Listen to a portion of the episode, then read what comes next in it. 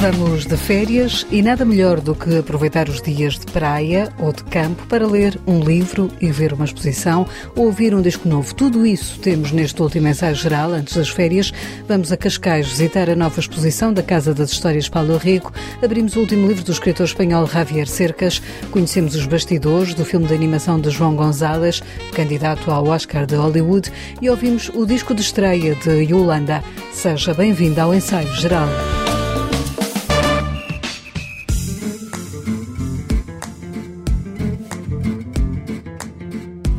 Abriu ontem ao público uma nova exposição na Casa das Histórias Paulo Rega, em Cascais. Mudam-se as histórias, mudam-se os estilos. É uma mostra que reúne obras da artista realizadas ao longo de quase 60 anos de carreira. A unir estas obras estão as personagens, os contos, as histórias a que Paula Rico sempre gostou de dar vida, explica a comissária da exposição, Catarina Alfaro. O que se pretende que seja mais evidente nesta exposição, para além de conhecer 57 anos de trabalho da obra de Paula Rego é eh, percebermos como, ao longo do seu percurso artístico, partindo sempre de um universo muito associado às histórias, sejam elas contos tradicionais portugueses, contos de fadas, as histórias que, eh, por exemplo, ela eh, viu nos filmes do Walt Disney as histórias uh, do, do, teatro do, de um grande dramaturgo inglês, o Martin McDonagh, pretende-se perceber qual é a evolução também estilística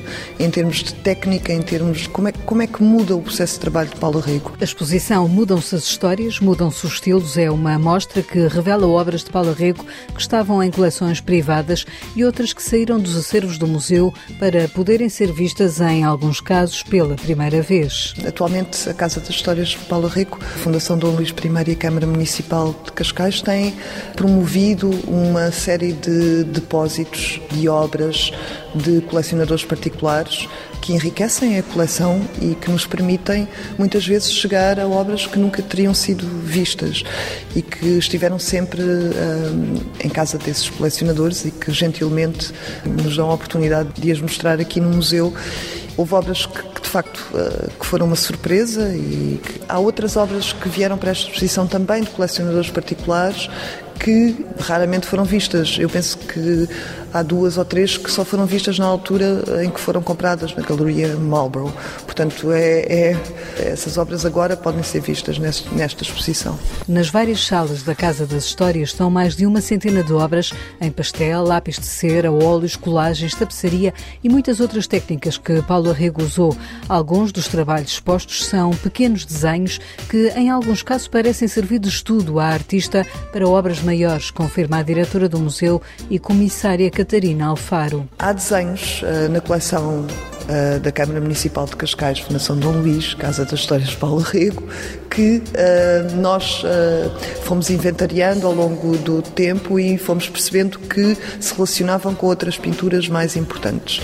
É possível reconstituir esse processo de trabalho da Paula com algumas dessas obras, como por exemplo, como é o caso da pintura O Tempo, passado e presente. Depois há outro desenho, estudo, que também está cá em depósito, da Branca de Neve, outros desenhos relacionados com as pinturas das Vivian Girls. Portanto, acabamos por ter também na nossa coleção obras que, que revelam esse processo de trabalho da artista. Passado mais de um ano sobre a morte de Paulo Rego, há ainda muito para descobrir sobre a obra da artista que tinha o seu estúdio em Londres. Catarina Alfaro explica ao ensaio geral que também, com o passar do tempo, o trabalho da Casa das Histórias tem ganho o reconhecimento dos colecionadores que ali colocam obras da artista em depósito. Os colecionadores estão cada vez mais sensibilizados para o facto de um museu o único museu dedicado à artista, ter um trabalho já bastante desenvolvido em termos de investigação em termos de exposições sobre a obra da artista. Uh, portanto, é um trabalho que, é, que não tem fim, uh, porque o, seu percurso criativo é um, quase 60, 60, quase 70 anos. Ela começou a desenhar muito nova e nós temos aqui alguns desenhos desse período e eu penso que este trabalho tem vindo a ser eh, apreciado e reconhecido pelos colecionadores que eh, então nos cedem as obras. Temos aqui depósitos a longo prazo que nos permitem também enriquecer as exposições e a nossa coleção. Há ainda muito por eh, descobrir dela? Eu acho que sim, acho que há algumas. Eh, eu tenho falado com o filho, Nick Willing, e ele diz que vai descobrindo uh, surpreendentemente. Por exemplo, nós estamos agora a fazer umas obra, uma exposição, a preparar uma exposição sobre arte têxtil. O Nick às vezes telefona-me: Olha, Catarina, encontrei mais aqui um tecido bordado pela mãe que não, nunca tínhamos visto e, portanto, ela acaba, ainda há ali um lado escondido, acho eu, ou por descobrir da obra de Paulo. Ela trabalhava incansavelmente, todos os dias, com um horário muito fixo de trabalho. Os desenhos, por exemplo, foram aos milhares e continua ainda a haver eh, esse tipo de, de vez em quando, lá se abre uma gaveta e, e, e, sai mais qualquer coisa. A diretora da Casa das Histórias, Paula Rico, que acolhe esta nova exposição, que poderá visitar durante as suas férias de verão, vai estar patente até 31 de março do próximo ano.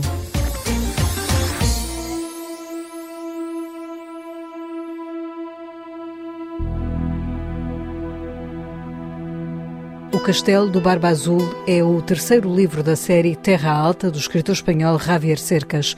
O autor continua a acompanhar a vida do polícia Melchor Marim, que está agora retirado e a trabalhar como bibliotecário.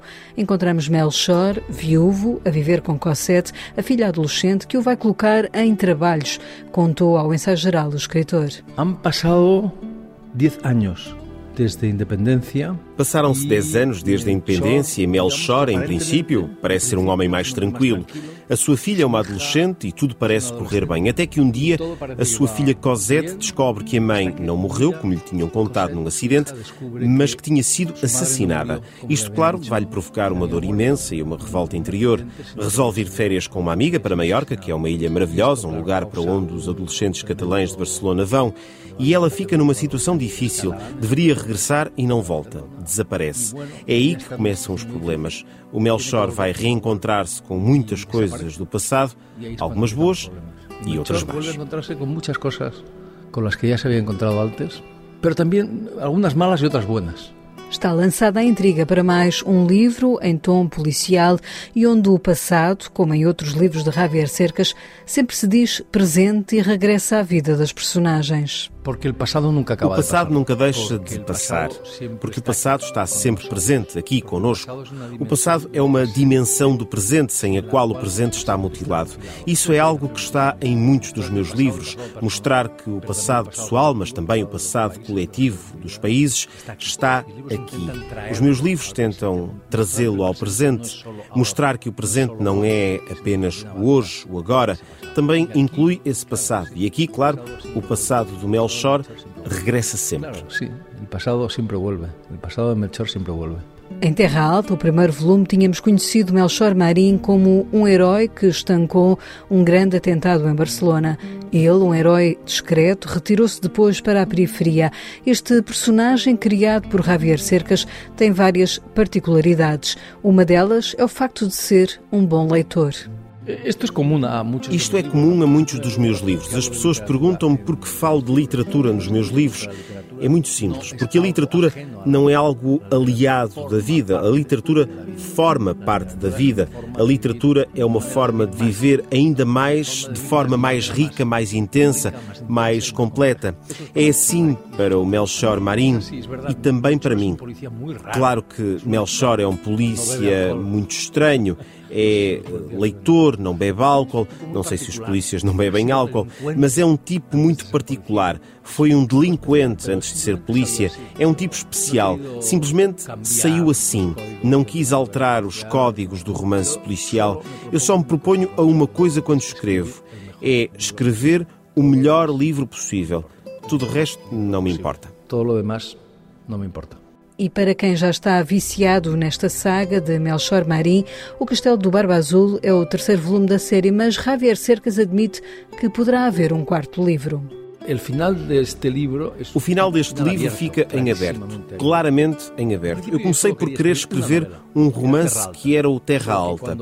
Só que quando o acabei de escrever pensei, não, isto não acaba aqui. Pela primeira vez na minha vida aconteceu-me isto. Nunca mais se passou. Senti que não acabava ali. O Terra Alta era um livro em si mesmo, mas fazia parte de um livro maior. Planeei quatro livros, em parte porque me apaixonei pelo personagem, sinceramente. Pensei que não o queria abandonar, que não queria abandonar o mundo que tinha criado em sua volta e aquela pequena aldeia do sul da Catalunha que eu conhecia mal.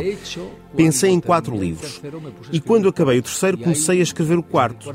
Está em parte escrito, mas neste momento decidi para já deixá-lo por aqui. Senti que era melhor deixá-lo por aqui, com Melchor vivo, todos os seus amigos vivos, Pareceu-me que estava bem, mas não descarto a possibilidade de acabar a quarta parte.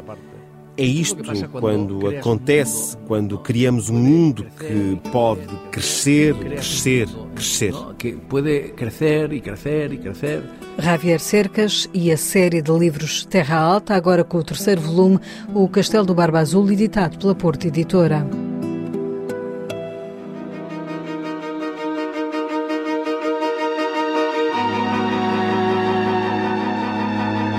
Está a decorrer mais uma edição do Curtas de Vila do Conde. O Festival de Cinema apresenta também em cartaz uma exposição dedicada à curta-metragem Ice Merchants. Esta mostra revela os bastidores daquela que foi a primeira produção portuguesa a ser nomeada para os Oscars.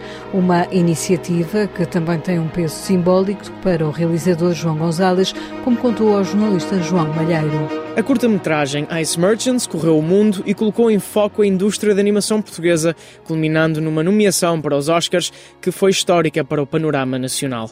No centro deste furacão mediático esteve João Gonzalez, o realizador português conquistou Cannes e ficou com um convite para pertencer à Academia Norte-Americana de Cinema. Agora, no final da euforia, regressa à casa de partida. A programação do 31º Curtas Vila do Conde, que arrancou no fim de semana passado, conta com a colaboração do artista. Um momento muito simbólico conta João Gonzalez à Renascença. É algo muito especial para mim, obviamente. Uh, temos agora uma exposição, não é? Uh, e é algo muito simbólico para mim, porque não só a minha família é de Vila do Conde, portanto vivi grande parte da minha vida, principalmente nas férias aqui em Vila do Conde, mas também foi o local onde eu comecei a ver curtas-metragens e quando era criança. Portanto, é um sentimento de círculo, círculo fechado, de certa forma, é muito especial. O maior destaque da colaboração entre Gonzalez e o Curtas vai para a exposição Ice Merchants, do subconsciente ao ecrã. A exibição está aberta ao público no Auditório Municipal de Vila do Conde e revela como a curta nomeada para os Oscars foi feita. A exposição explora as, as várias fases de, de, produção do filme, não é? Desde o início, desde uma, uma fase de pré-produção em que eu nem sequer sabia que já estava a trabalhar neste filme, não é? Por exemplo, com, com, com aqueles bocados de, de, filme que eu nunca cheguei a acabar, o Hector e Julius, que dois anos antes de fazer o Ice Merchants me inspiraram depois de fazer o Ice Merchants, posteriormente. Um, mas sim, um bocado abrir um bocado a, a, cortina, porque acho que há muita gente que tem interesse em animação, mas também não sabe muito bem como é que um filme é na realidade feito depois. E eu tento, para além das imagens de, de, pronto, e telas onde estão testes visuais, etc., também tenho lá três making-offs que explicam de uma forma mais direta e técnica, mas não demasiado técnica, como é que um filme da, da animação, este em particular, foi alcançado.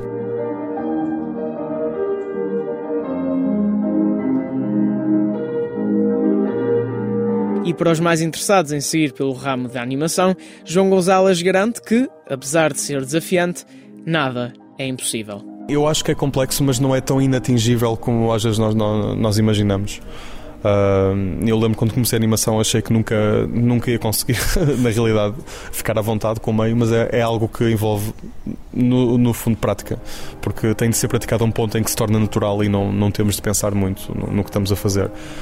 Algo que nunca deixa de ser é ser algo bastante consumidor de tempo, porque pronto, para ter um segundo de animação temos de ter pelo menos 12 ou 24 desenhos, portanto vai demorar tempo, obviamente, mas é algo que hum, é um bicho de sete cabeças que na realidade uh, não é tão mau como, como estamos à espera. João Gonzalez, à Renascença, a partir do 31º Curtas Vila do Conde.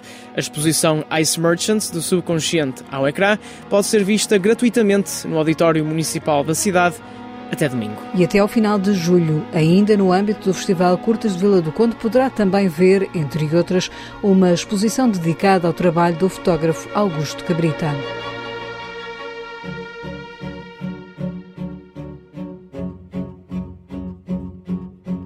No ensaio geral, juntamos agora mais sugestões de livros para as suas férias numa seleção com a assinatura de Guilherme de Oliveira Martins, o nosso colaborador do Centro Nacional de Cultura, que evoca hoje a obra do historiador José Matoso.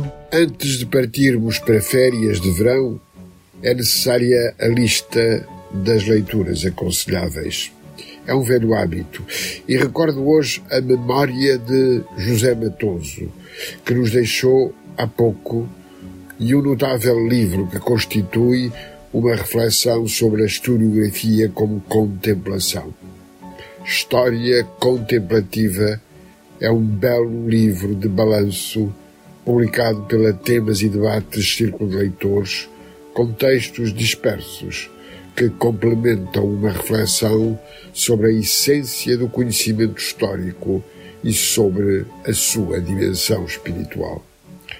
A imprensa da Universidade de Lisboa acaba de publicar um clássico de Edmund Wilson, de 1940, que constitui uma história intelectual das ideias revolucionárias desde 1789, da Revolução Francesa, até à chegada de Lenin, em 1917, à estação da Finlândia, em São Petersburgo rumo à estação da Finlândia é uma leitura fascinante.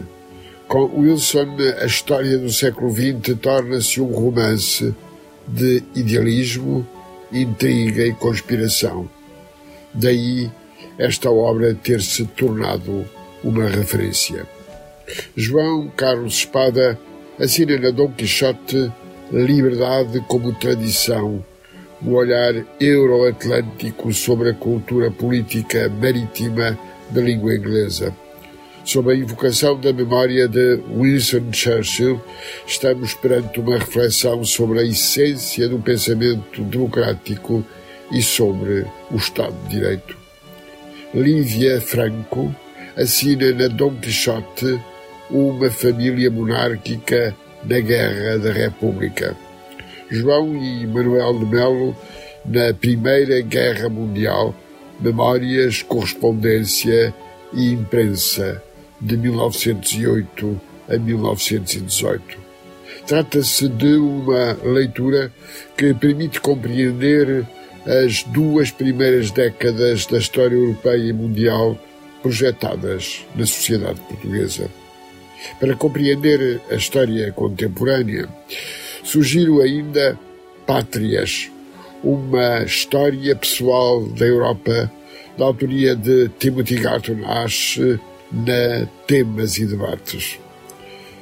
E a banda desenhada, a Gradiva publicou o primeiro volume de Nome da Rosa, de Humberto Eco, com ilustração de Milo Manara e tradução de Jorge Vaz de Carvalho. E por fim, uma pequena preciosidade na coleção dos clássicos da Fundação Gulbenkian. Correspondência Leibniz-Clark, com tradução de Marta Mendonça. O encontro com um dos maiores gênios do início do século XVIII que marcaram decisivamente a história do pensamento. Boas leituras, boas férias.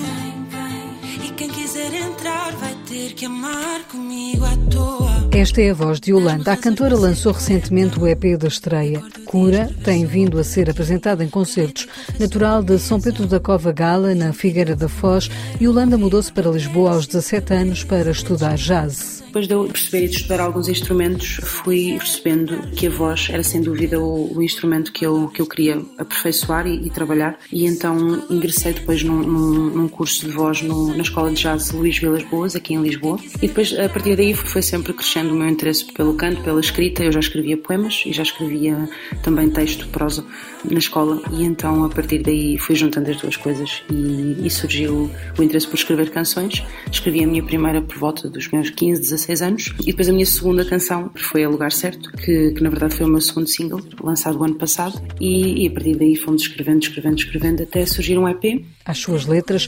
juntam uma sonoridade muito própria que navega entre vários estilos, do pop ao R&B, passando pelas raízes da tradição portuguesa e Holanda diz que foi o jazz que lhe deu o chão. Sei que o jazz me ajudou muito na forma como eu canto e na, na exploração do meu, da minha escrita e da minha, e da minha arte.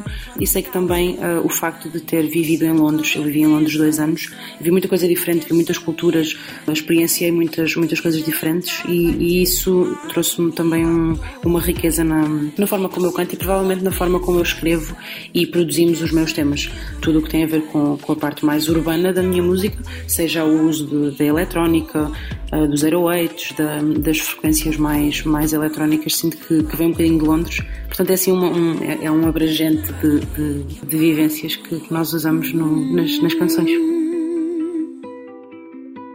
Amar deixa-me assim do nada, fica ausente e a cabeça já não para de pensar em nós. Yolanda tem o verão preenchido com concertos. Já no dia 22 atua em Pombal, depois dia 26 apresenta-se no Porto, no Mercado do Bom Sucesso e a 29 regressa a Pombal às festas do Bodo. É em palco que gosta de estar, sobretudo depois da experiência de ter tocado no Nós Alive foi sem dúvida super enriquecedor para a nossa caminhada que temos feito até agora. Eu diverti-me bastante e, e, amei o amor do público. Estava, estava super nervosa porque, na verdade, eu toquei ao mesmo tempo que Queens of the Stone Age e eu assumi que toda a gente fosse ver Queens of the Stone Age.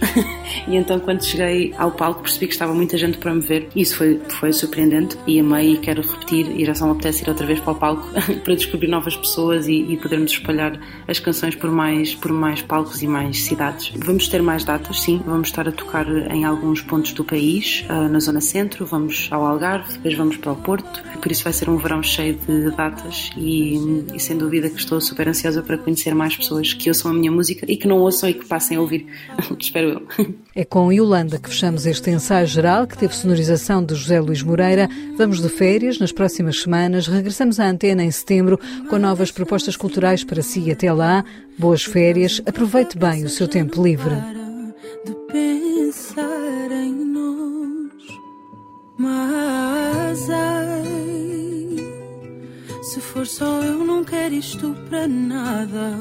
Não mintas descaradamente a minha cara que eu sei de cor. Já tive alturas em que me chamaram de louco, eu já fui tudo. Amar tem dias bons e maus, como é sei, mas hoje só vim mesmo para dizer: Quero acordar bem cedo para passear à beira-mar. Já perdi todo o medo e agora só falta chamar-te.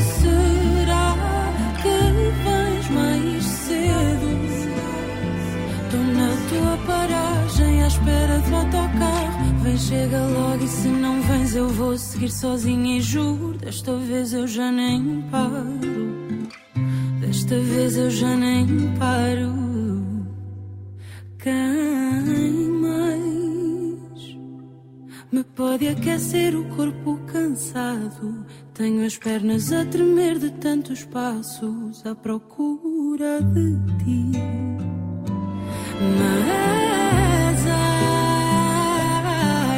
percas tempo a pisar o passado. O meu relógio ainda gira ao contrário e eu perco horas a mais.